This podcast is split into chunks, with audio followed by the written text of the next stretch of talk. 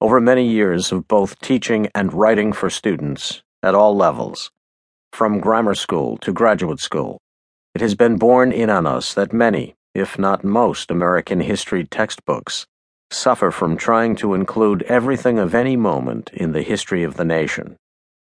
Students become lost in a swamp of factual information, and as a consequence, lose track of how those facts fit together and why they are significant and relevant to the world today.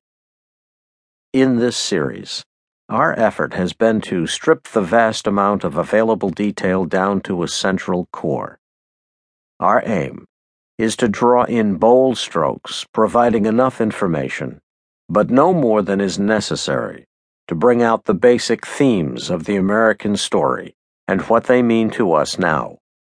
We believe that it is surely more important for students to grasp the underlying concepts and ideas that emerge from the movement of history than to memorize an array of facts and figures. The difference between this series and many standard texts lies in what has been left out. We are convinced that students will better remember the important themes if they are not buried under a heap of names, dates, and places. In this sense, our primary goal is what might be called citizenship education.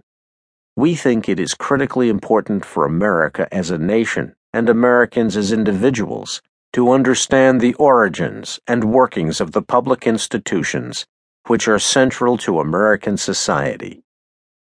We have asked ourselves again and again what is most important for citizens of our democracy to know so that they can most effectively make the system work for themselves and the nation. For this reason, we have focused on political and institutional history, leaving social and cultural history less well developed. This series is divided into volumes that move chronologically through the American story.